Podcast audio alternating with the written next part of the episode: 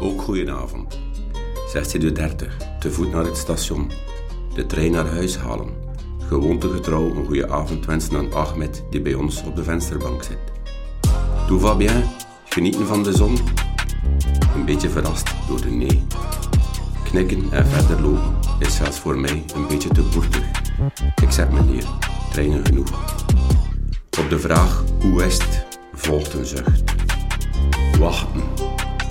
Wachten. Altijd wachten.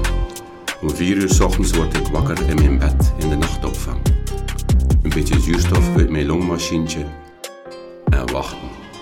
Wachten op het ontbijt en dan voor negen uur buiten. Hij zucht.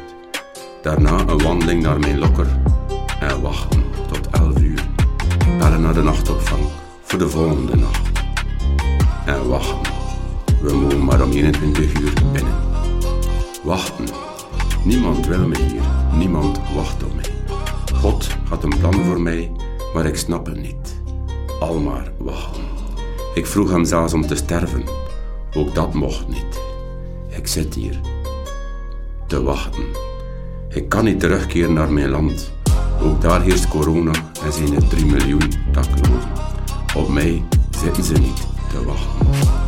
Er valt een pauze. We zitten daar te... Even later wandel ik naar het Sint-Pieterstation. De volgende trein. Op mij zitten vrouw en kinderen te wachten.